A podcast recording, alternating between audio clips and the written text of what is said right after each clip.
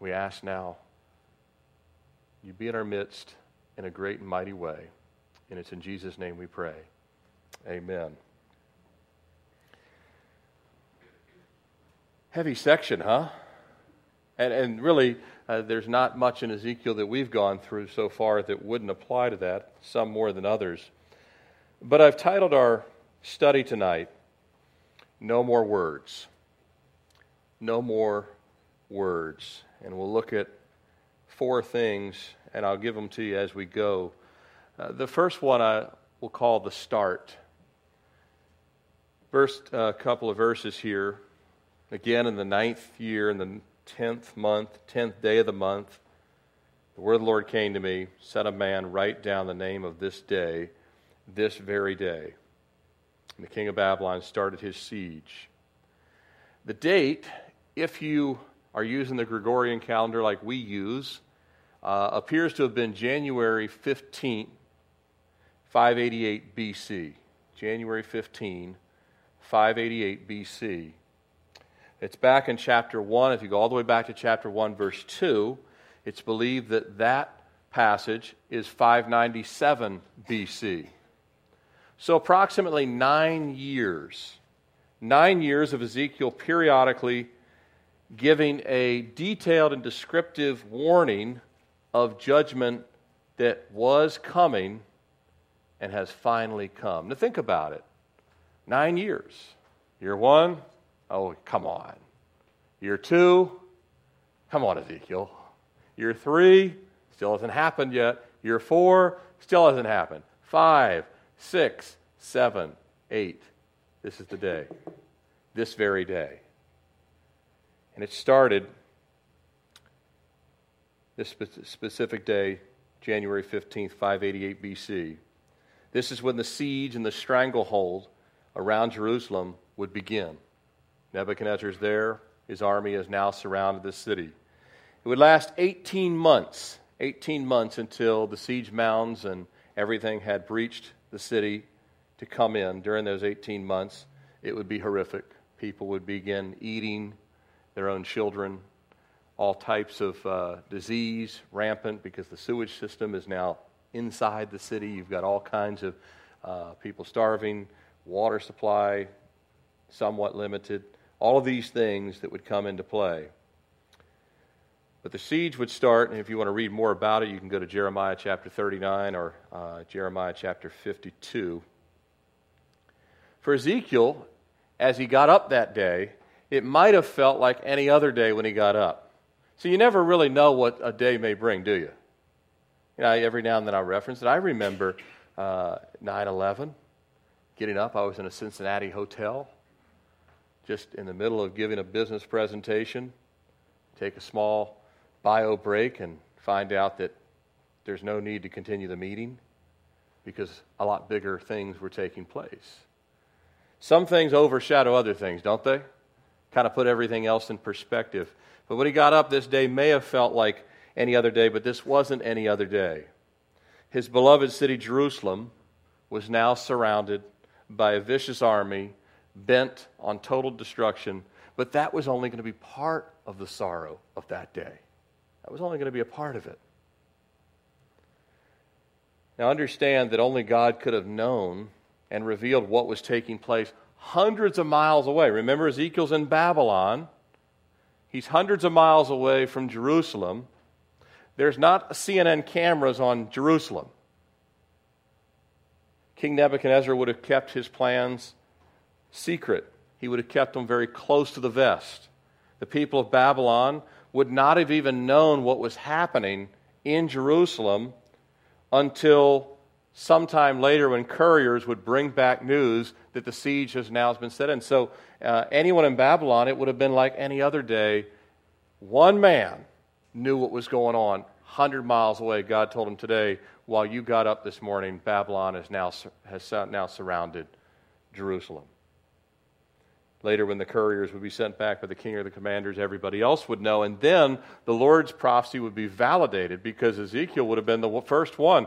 Before anyone told anybody, Ezekiel would able, be able to tell the people, the siege started today. Well, how do you know that? You're not there.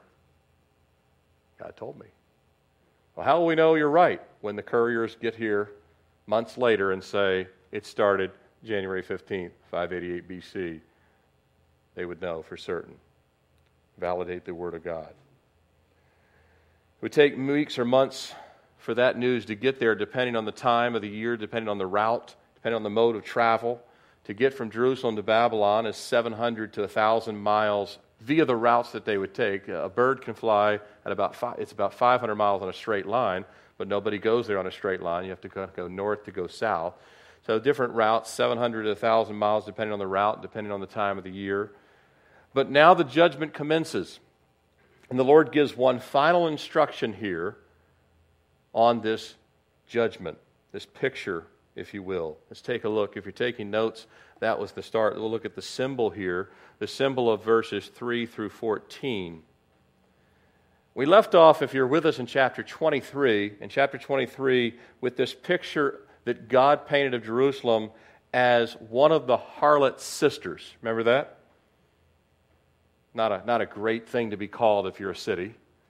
Uh, one of the harlot sisters. It, it, gives you a good idea of what, how God is feeling towards the city at that moment, right? And the other sister, of course, as we looked at, was Samaria up in the northern kingdom. But in this final picture, it's a parable of the siege itself, not just the, not just the nature or the character of the city, which, which God considered a harlot, but this is a picture more of the siege itself. Now, notice the uh, in opening, indicting words of this final parable and utter a parable, verse 3, to the rebellious house.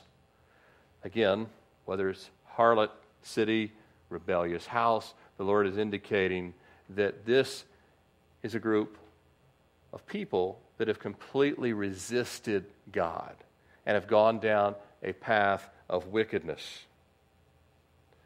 And then he goes into this, this uh, parable or this picture here, and we see in verse 3 put on a pot, set it on, also put water unto it. Now, all of us that, that have homes, we're very familiar. We cook with pots even today. Nothing's changed there, right? You know, we uh, throw the pot on there, steam things. Maybe you cook some chicken breast in there. This was um, a common means of cooking. They would uh, chop things up, put it over a fire, and broil it, or, or boil it, I should say, not broil, but boil it uh, in water.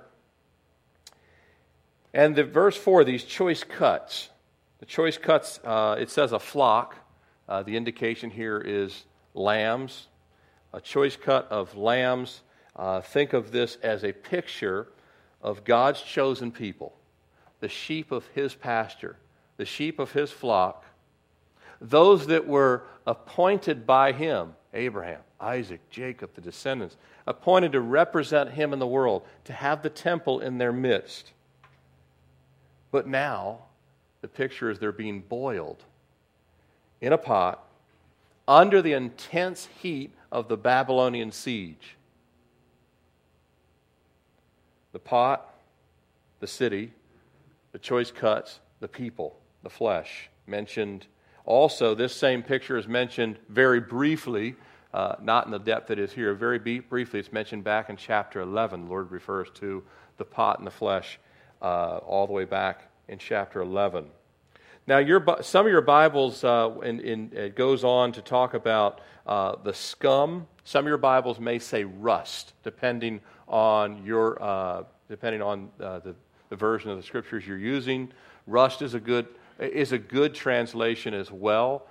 Um, this scum or this rust of the pot, it symbolizes corruption. I don't know about you, but I don't like rust in my food, and I don't like scum in the food either. So, either uh, are, are things you would not want inside your cooking. But the rust or the scum, it's a picture of the corruption. It's a picture, uh, using this terminology uh, it, it describes a nation that's falling apart. Think about when something's rusting out and you don't know it's rusting out. The nation is falling apart and doesn't even know it. Yeah, Jeremiah's told them. Ezekiel's prophesied over in, over in Babylon. They've had others that have spoken up, but the people didn't believe. They didn't believe these things. They listened to the false prophets. Everything's going to be fine. We're doing great. Have you checked the stock market? It's flying high. That's the kind of things that they would hear, the kind of things that they would speak to themselves. They would reassure themselves we're not rusting, there's no corruption, there's no scum. But the rust and the corruption, not just that the nation was falling apart and they didn't know it, but they had the moral corruption of sexual immorality, which was rampant. They had the corruption of idolatry, worshiping the gods of the people around them. They had political corruption, flattery, bribery, special rules for the connected. Good thing that doesn't happen anymore, right? Of course, all these things still happen, not only here in America, but around the world. But the rusted pot, or if, if you think about a pot that has got rust in it, the city representing the pot, it's not just going to slowly fade away. That might be the way some people would like it to happen. Say, all right, all right. I, I, so God's, let's say before the day of judgment came, that someone did believe, say, all right, I believe God is going to take us down. I believe God, all right, I, I get you. All of our idolatry, all of our immorality, all of our bloodshed, all of the things that we're doing. So the Lord is going to judge us as a people. This is taking us back in their time. And someone would agree with that saying, but, it, but it's probably just going to be that we're just going to slowly fade away. You know, I hear Americans sometimes think that. Well, if anything happens, we'll just kind of slowly fade away. That could happen, but I don't know about you, but you and I can't see the future. We can see the past, and rarely, I can't even think of a time in Scripture that God ever judged that way. It just kind of slowly faded away. That's not what takes place. God says the, the pot represents Jerusalem. It's not going to slowly rust away. He sets the pot on fire. It's a boiling pot of intense judgment, intense fury. Nebuchadnezzar and his army have been handpicked by God to be the sword, as we've seen in previous chapters, to deliver the blow. As we mentioned before, Babylon will get its own judgment, but that's besides the point. God uses one wicked group to judge another wicked group all through history. Then in verse 7, we see, For the blood is in her midst. She is set uh, on top of a rock. Of course, Jerusalem sits on top of a mountain rock. If you've been to Israel, uh, you, you see that there it is on the top of that you know, 2,500 foot mountain, so to, uh, or about there. Sits on top of you know, solid rock. But there's blood in the pot, the Lord says. See, Judah, uh, the, the southern kingdom that still remained, the two tribes, and Jerusalem, of course, the capital, Judah was guilty of the blood of innocent child sacrifice. By the way, America is guilty of a lot of innocent blood sacrifices to the sacrifice of, well, this is going to cramp my style. I can't take on a kid right now. The God would say, but I told you to not get in bed until you got married. Well, but I forgot that. And so the abortion clinic down the street helps me take care of silly mistakes like that. Now, I'm very empathetic to anyone that's ever gone through that. God forgives anything. He forgives the doctors, forgives a woman, and maybe someone in here, and there's no sin that God won't forgive. But we've talked about before individual forgiveness is not the same as national sins. This is the point about the book of Ezekiel. God is addressing national sins. National sins are what the leaders say eh, hey, this is approved. It's approved by our courts. It's approved by our Senate. It's approved by, we okay this, and we are fine with it. Because when the nation says, God, these are our laws, rubber stamp them. God doesn't rubber stamp them. We're okay with it. Are you okay with it? No. So the child sacrifice that was taking place, the blood of godly prophets who were killed for the faith, those that wouldn't compromise, the blood of crime and murder, just, just ordinary, if there's such a term, ordinary crime and murder. All of those things that were taking place, the same things that we still have in our own society. God says, All this blood is crying out to me, just like the blood of Abel, all the way back in Genesis. Now, under the law, whenever blood was shed, according to Leviticus 17 13, you were supposed to take dust or dirt and quickly cover it up. You know, when blood lands in dirt, it just kind of the ground soaks it right up. And God had it uh, uh, under the uh, Old Testament law that you couldn't have blood just sit there. You needed to get it cleaned up, covered up. But in their arrogance, the picture is not that literal blood just stayed out there, but the picture is that they were completely unashamed and unrepentant of the blood that had been shed. Because if you wanted to cover it up, say, wow, I don't want, this is a bloody mess. Let's cover and clean this up. But they didn't care. They were, they were completely, unabashedly, hey, we do child sacrifice. This is our society. We're okay with these things. Notice God's response. Look at verse 8. That I'll set her blood on top of a rock that it may not be covered. You notice what God's saying? Since you're not ashamed of the blood, there's going to be a lot of shed blood. Because you have no shame about it and you have no repentance for it. God says, Her blood, Jerusalem, the rebellious will have their own blood on top of that rock, which is Jerusalem, sitting on top of the rock, and won't absorb it. Jerusalem, you know, I remember when we were walking through the streets of Jerusalem, I don't remember anywhere except for a couple of places around the temple where they had olive trees.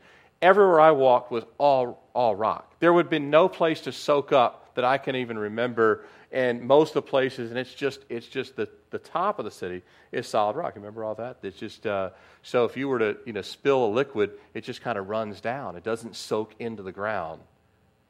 And God says, all the blood that will be shed will be on top of that mountain rock where the city sits.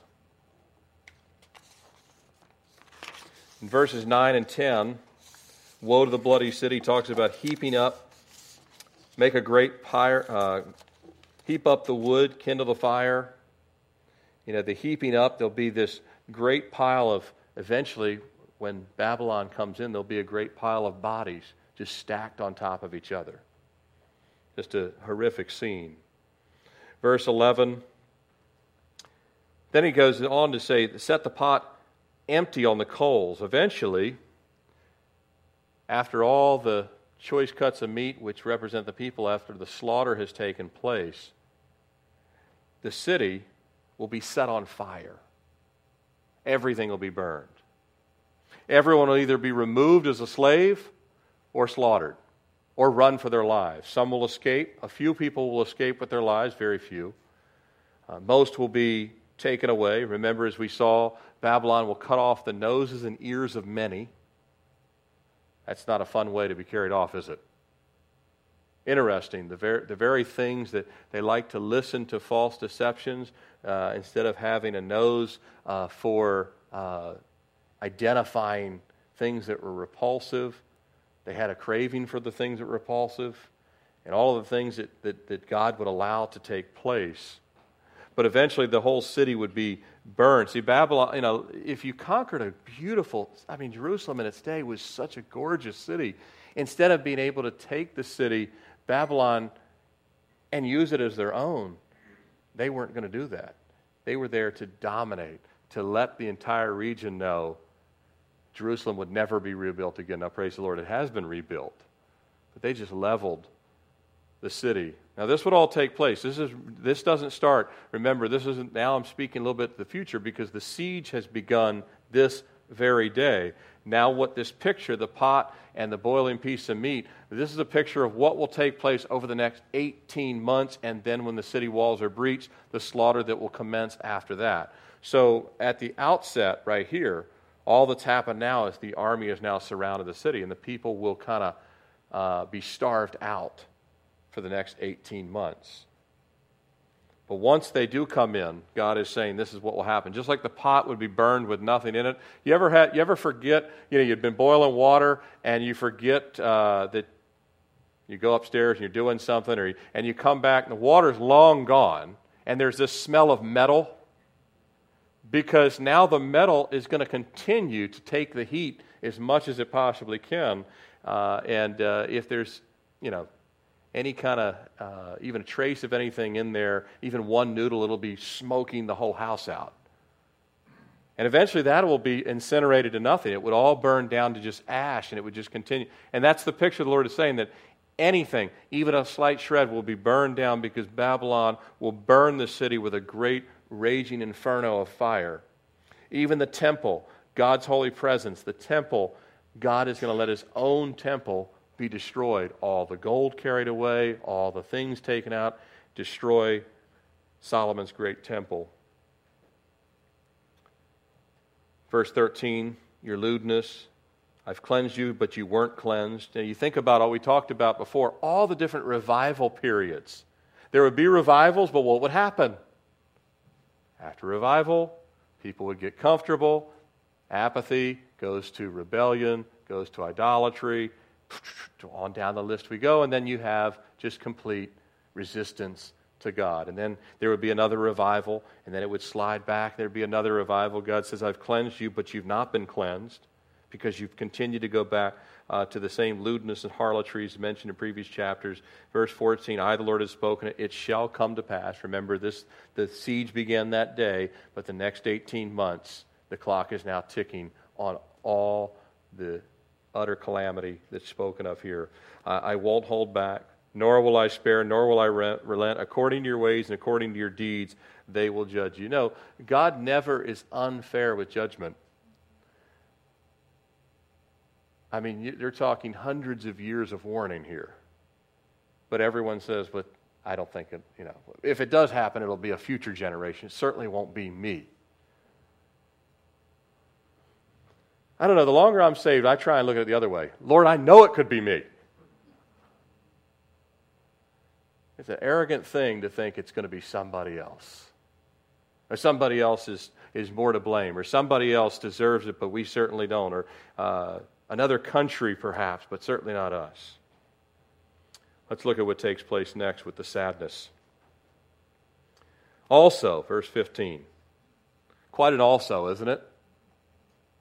I mean, just think about that. Also. Also, the word Lord came to me. So there was a pause. We don't know how long this pause was. God gives them this, okay, this is a bad report I have to give. I have to paint this really ugly picture of the pot and all that stuff. But if your Ezekiel is as troubling as it is that Jerusalem, his beloved city, that the judgment day has now come, because he always knew it was coming. But it's one thing to know something's coming versus when it actually does come. Well, I think that so and so could die someday, but then when they really do pass, you still have a lot of sorrow, don't you? You know that it could happen. And so the city's surrounded. That's sad enough, and he's got to tell uh, those that are exiles there in Babylon, he's got to give this uh, picture to them, this parable to them of the pot and the, all the things that are in it. Uh, but then the Lord, at some pa- there's some pause we don't know how long the pause is. And the Lord says, And then the Lord came to me and said, Son of man, behold, I take away from you the desire of your eyes with one stroke. Yet you shall neither mourn nor weep, nor shall tears run down your face. You'll sigh in silence, verse 17. Make no mourning. And then we see what it is that the Lord is speaking of in verse 18. So I spoke to the people in the morning. He tells them this parable in the morning, but at evening my wife died. The next morning I did as I was commanded. As I read and studied this passage, even though I'm very familiar with it, you know, from past studies and prior readings of Ezekiel, I personally, just studying this again this week, I became burdened and sad myself. When my mind, I try to take my mind and travel back to that one day in Ezekiel's life, that one day. Remember, he had that other one day when he turned 30 at the beginning of chapter 1, where he saw the glory of the Lord. But this is a different one day. This day, his wife dies in the evening after he gives the prophecy in the morning, and she doesn't appear to be in bad health. There's nothing except for God says, I'm taking her home for my purposes. See, Ezekiel and his wife, Ezekiel and his wife, not just Ezekiel, Ezekiel and his wife. But folks, if you're married, you're one flesh. My wife is stuck in the ministry, so to speak, with me. No, I say, my wife loves being in the ministry with me. I'm just kidding. You know what I mean? And actually, I told her, I said, you know, if anyone needs to go, um, you know, I should go first. She said, No, you should go first. No, I, you know, back and forth, you know, which one? But Ezekiel and his wife are chosen by God, and they're chosen together as a somber and sobering sign to the people. How'd you like this ministry calling? God knew it before time began. That this was he, what he was going to do on this specific day. Ezekiel didn't know that. He Might not have even wanted to get married if he'd known that. They were called, and he was called, because she's in the glory of heaven, but he was called to endure tragedy for God's purposes here. Do you find yourself ever wondering? You ever find yourself sometimes wondering, what is the meaning of the Christian life? I don't care how many times you've read your Bible. What is the meaning of the Christian life? What is the meaning of your life personally? You can ask yourself Am I here to enjoy life, to endure sorrow, or simply to fulfill the will and plans of God? Yes. Enjoy life, endure sorrow, fulfill the will and plans of God? Yes. See, all those things can happen and will happen in the course of a lifetime. Maybe not as tragic as what Ezekiel endures here. But as you read the scriptures, you, what, is the, what is the meaning of Job's life? John the Baptist's life? The Apostle Paul's life? What's the meaning of their lives? Well, Paul summed it up this way drink offering. So Paul said is if he said, I can sum up my whole life to you drink offering. Ezekiel had come to know that his life and his breath belonged to God. This was incredibly painful. Can you imagine? God gives you a message that, hey, here's the message. Hard enough message to deliver. Oh, by one other thing your wife will be taken from you today, but you're not allowed to cry about it, not even shed a single tear not even mourn like, like the Hebrews would mourn. You are to go on and just move right forward. But he had come to know that his life and breath belonged to God. As painful as this was, he still trusted the Lord. Abraham reached that point, didn't he? It took him a lot of years, but he reached that point that he said, All right, I'll even take Isaac right up to the top, top, top of Mount Moriah and I'll give him right back to you. I waited all these years for him and I'll give him straight back. Job reached that point when he refused to curse God when everyone else probably would have. Getting to the place where men like Abraham, Moses, Job reached, getting to those places where Ezekiel and Peter and Paul Getting to that place where you trust God at that level, it, you know what it takes? I really, I did a lot of thinking about this. What does it take to get to where you really believe the way Ezekiel believed here? Because it said he did what the Lord commanded. Well, it takes day after day after day of dying to ourselves. That's what it takes. Day after day of dying to ourselves and then seeing that God is glorified through it. You can't have somebody just tell you about it, you have to live it yourself. Ezekiel couldn't, no one else could bear this for him. He had to have already had a pattern of dying to himself. Now, he had, because you go back and you look at the crazy things he already had to do. He could have said, God, I laid on my side all that time. How could you possibly take my wife? But he didn't say any of that because those things actually made him ready for the deeper waters.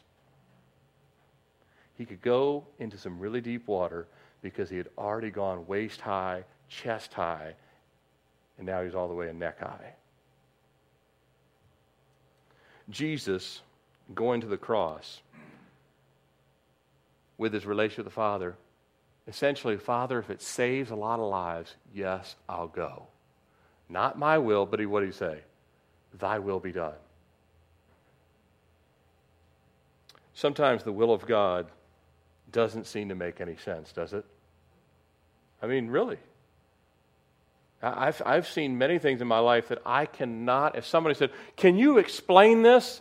Why God would allow this? I cannot explain it. But I still know God's faithful. This is where faith really comes in, folks, doesn't it? Our perspective is so limited, isn't it? We're so limited. You know, we, we, we can only gather, I can gather on all my 46 years and the little bit of scripture I can possibly comprehend, and God says, That all you got? And if we could add our collective intellectual horsepower from all 7 million people on earth, we haven't even been a whisper in understanding anything this is how the Lord can say, Isaiah 55, 10, 11. My thoughts are not your thoughts, nor are my ways your ways, says the Lord. For as the heavens are higher than the earth, so are my ways higher than your ways, and my thoughts higher than your thoughts. You either have to believe that or you don't believe it. Because if you don't believe it, you're not going to do anything that God asks you to do. And you're not going to wade into neck high water. You won't even wade into ankle high because you won't trust God.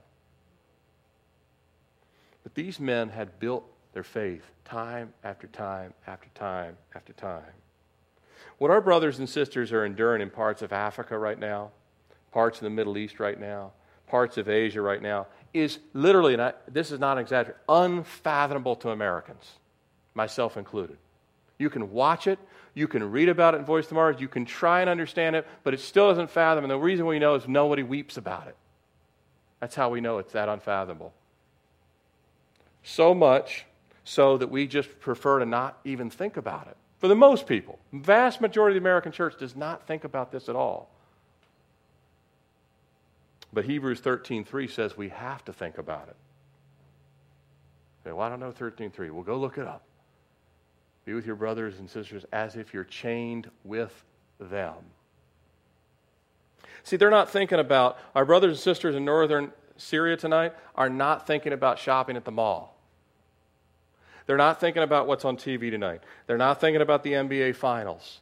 They're not thinking about having a barbecue this weekend. They're not thinking about going on vacation. They're not thinking about summer projects. They're not thinking about summer hobbies. They're not thinking about learning a second language or getting a master's degree or an MBA or any of these other things. No, well, they're just praying they're going to eat tonight and maybe find water. That's what they're enduring and somehow, by the grace of God, that they'll survive. And yet, in all of that, because I've watched a number of things, even lately, to try and get more in tune with our brothers and sisters, they're fearless and compassionate.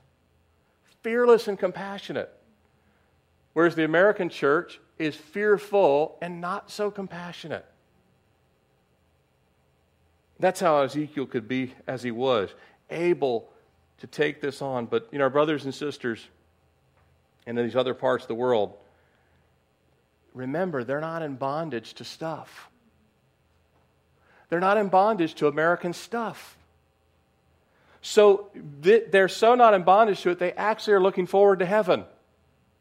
They can't wait to get to heaven, whereas the rest of America is like, but this is awesome. But they're saying, no, Earth's not awesome. Ezekiel would say, no, Earth's not awesome. Jerusalem is in flames, and my wife died. So he would be saying, Heaven, I want to be there with her.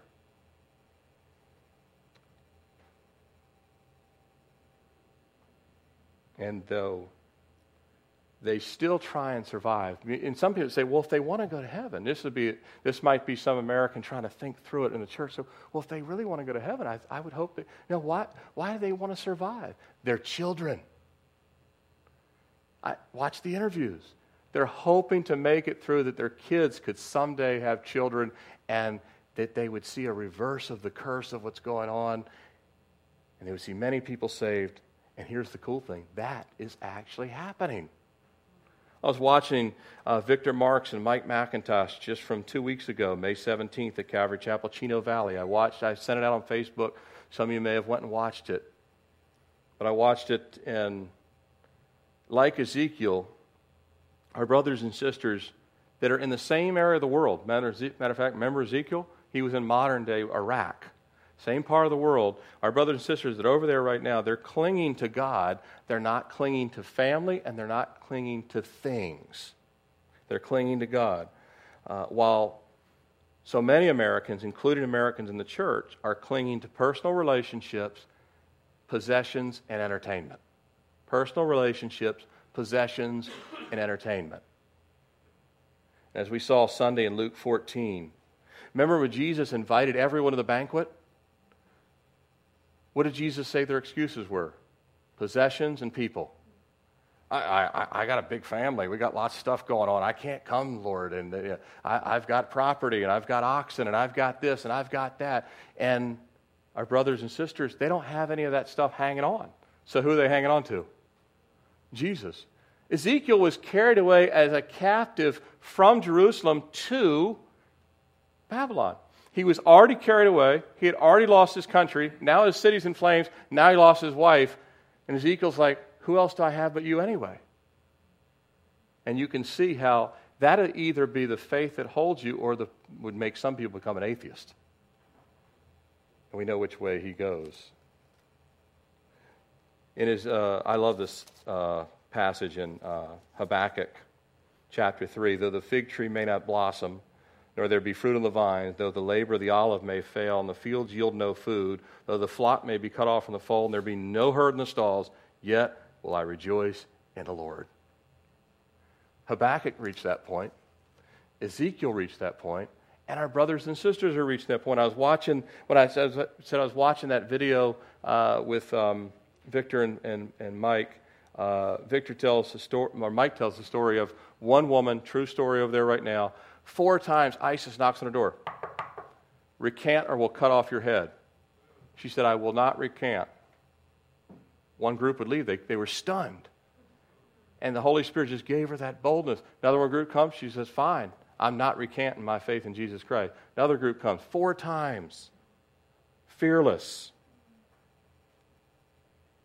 But they're trusting God in the dark. They're trusting God in the dark and they're seeing the miraculous. Christianity Today, this past week, this was the article. This I'm quoting from Christianity Today last week says missionaries working in the Islamic world noted that more Muslims have converted to Christianity in the last 14 years since the devastating September 11, 2001 terrorist attacks in the U.S.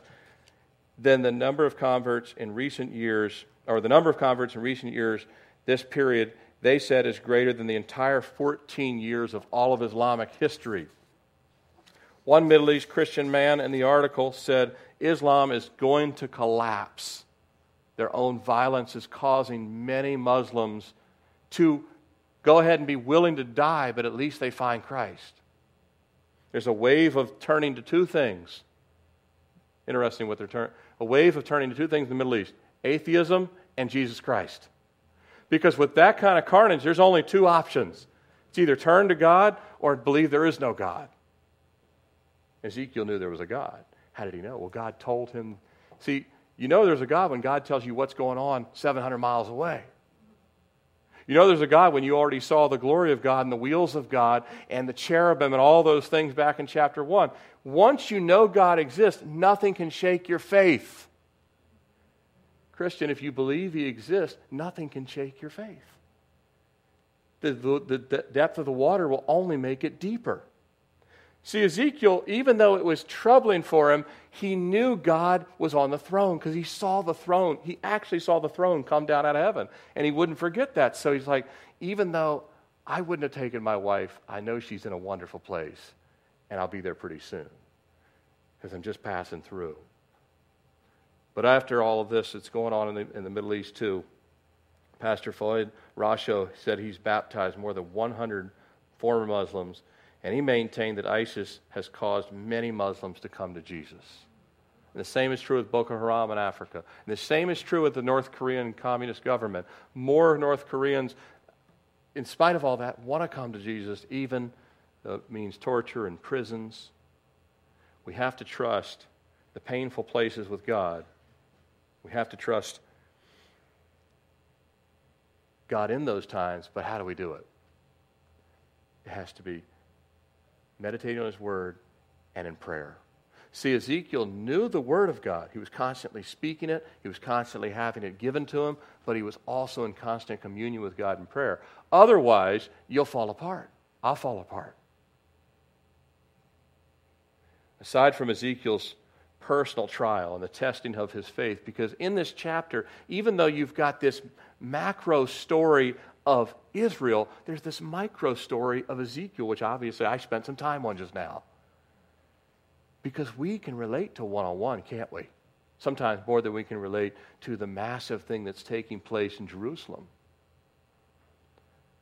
Aside from his personal trial and the testing of his faith, what else was conveyed with the death of Ezekiel's wife? Because it seems like an odd thing here. Why did God do it?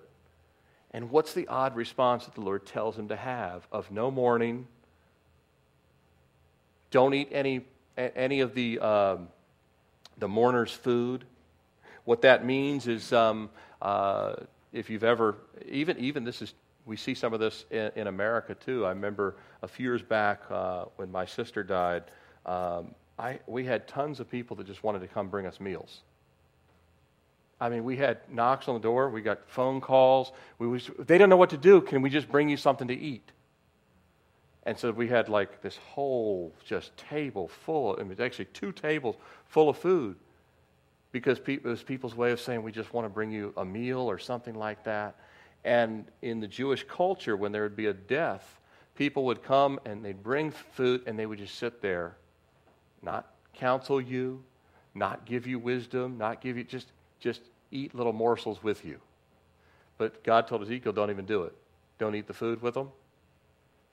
Almost as if there was no funeral at all. Act like it act like she didn't even pass away.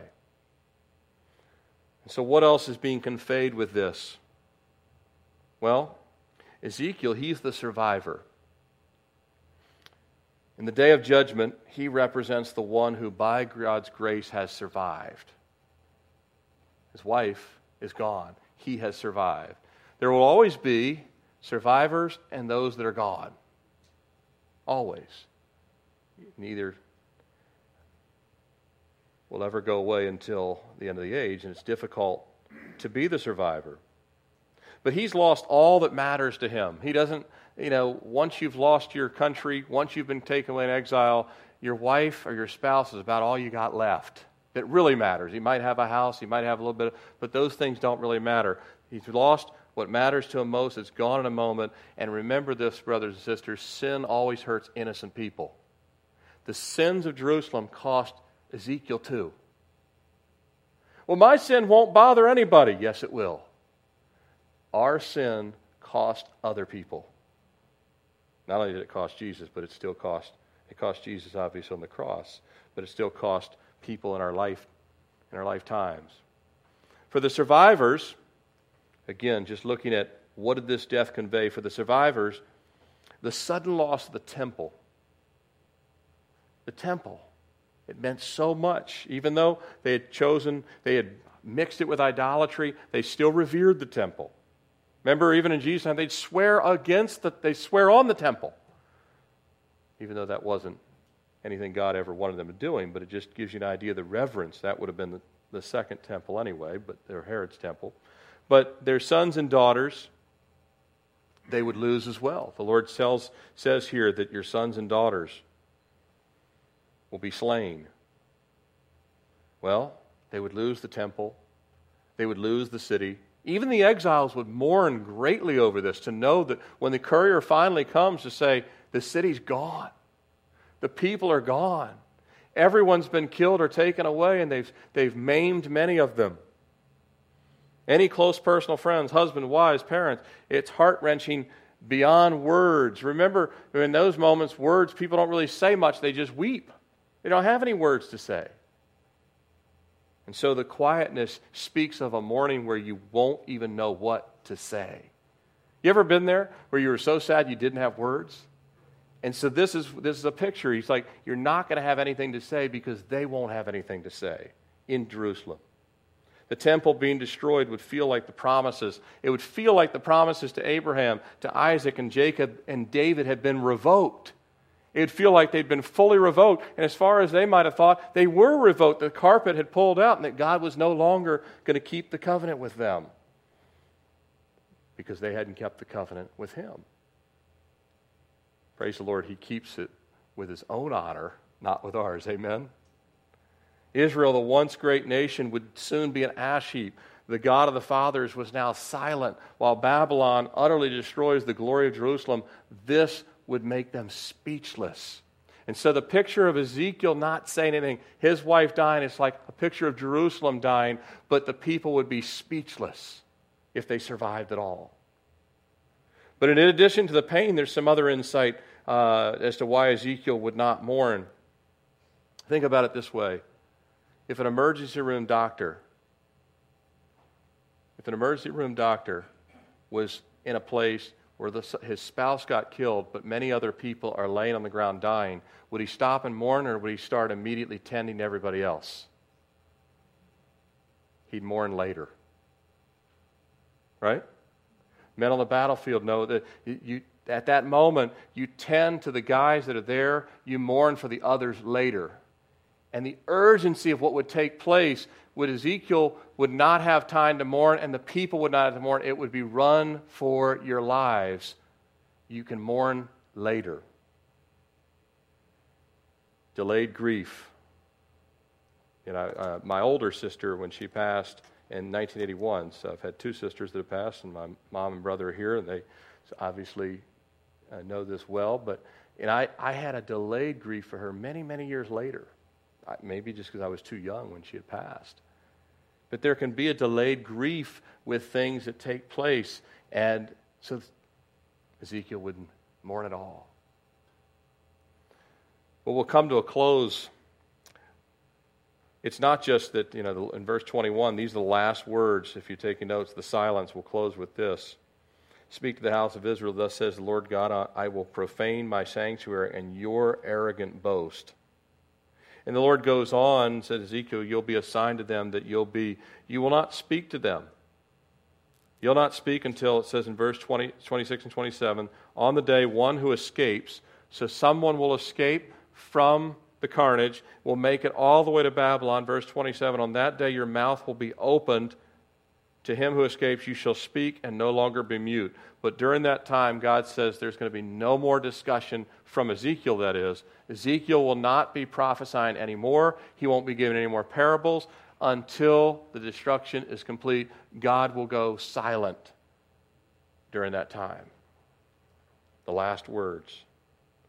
And he says, Your arrogant boast. Some of your Bibles may say, pr- the pride of your power? That's a good question for us to ask. What is our arrogant boast? What's the pride of our power? Because God gives grace to the humble, but He does what? He resists the proud. Any kind of pride in our own life, God will come against it. If there's pride in our life, He will absolutely come against it. But the silence is going to be there. God's not going to be speaking during these. La- uh, it's going to take uh, from the siege will last not only the 18 months, but then the uh, the survivor won't get to Ezekiel till six months after the destruction, all the way in 586 BC. That's in chapter 33. When we get up to chapter 33, you'll see the destruction in that chapter. But God will be silent when He said more than enough. Does that make sense? God will be silent when he said more than enough. If God didn't speak another word to America, he would have every right to now be silent. Leonard Ravenhill, and he said this back, I, I presume in the 60s or 70s, I've, he did most of his teaching. He said, I've heard a million words, sermons, and read books, and I'm accountable to God for everything I have.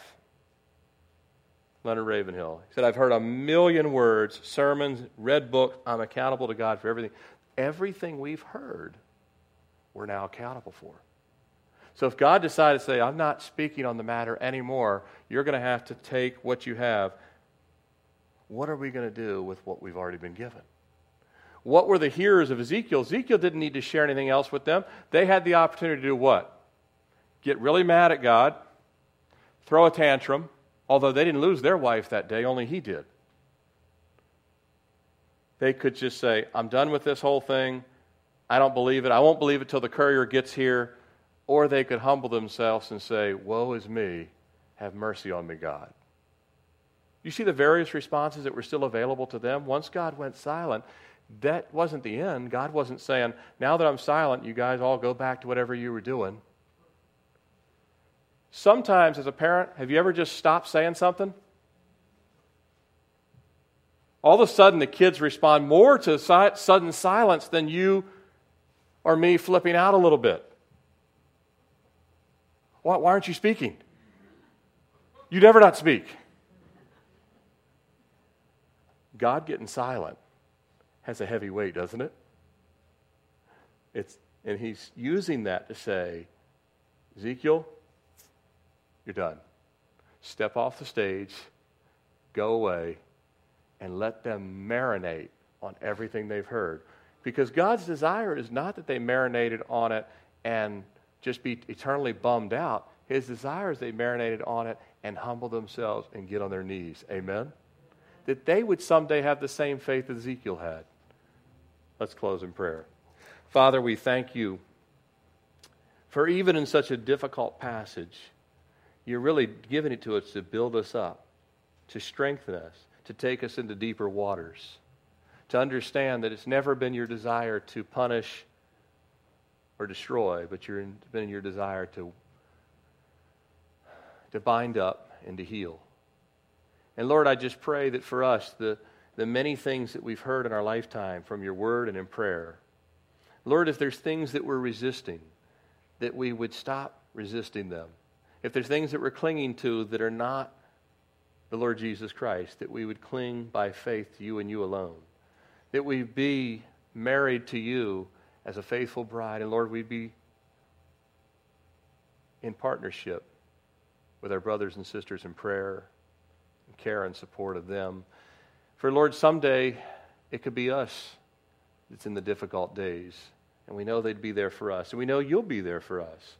And so we pray, Lord, that uh, these things would strengthen our love for you and our resolve to just cut away the chains and the weights that so easily ensnare us. And that, Lord, we be living as lights and witnesses in our own nation in the days in which we live. For, Lord, you're too speaking words of warning to us. And may we be listening before you go silent. For it's in Jesus' name we pray. Amen.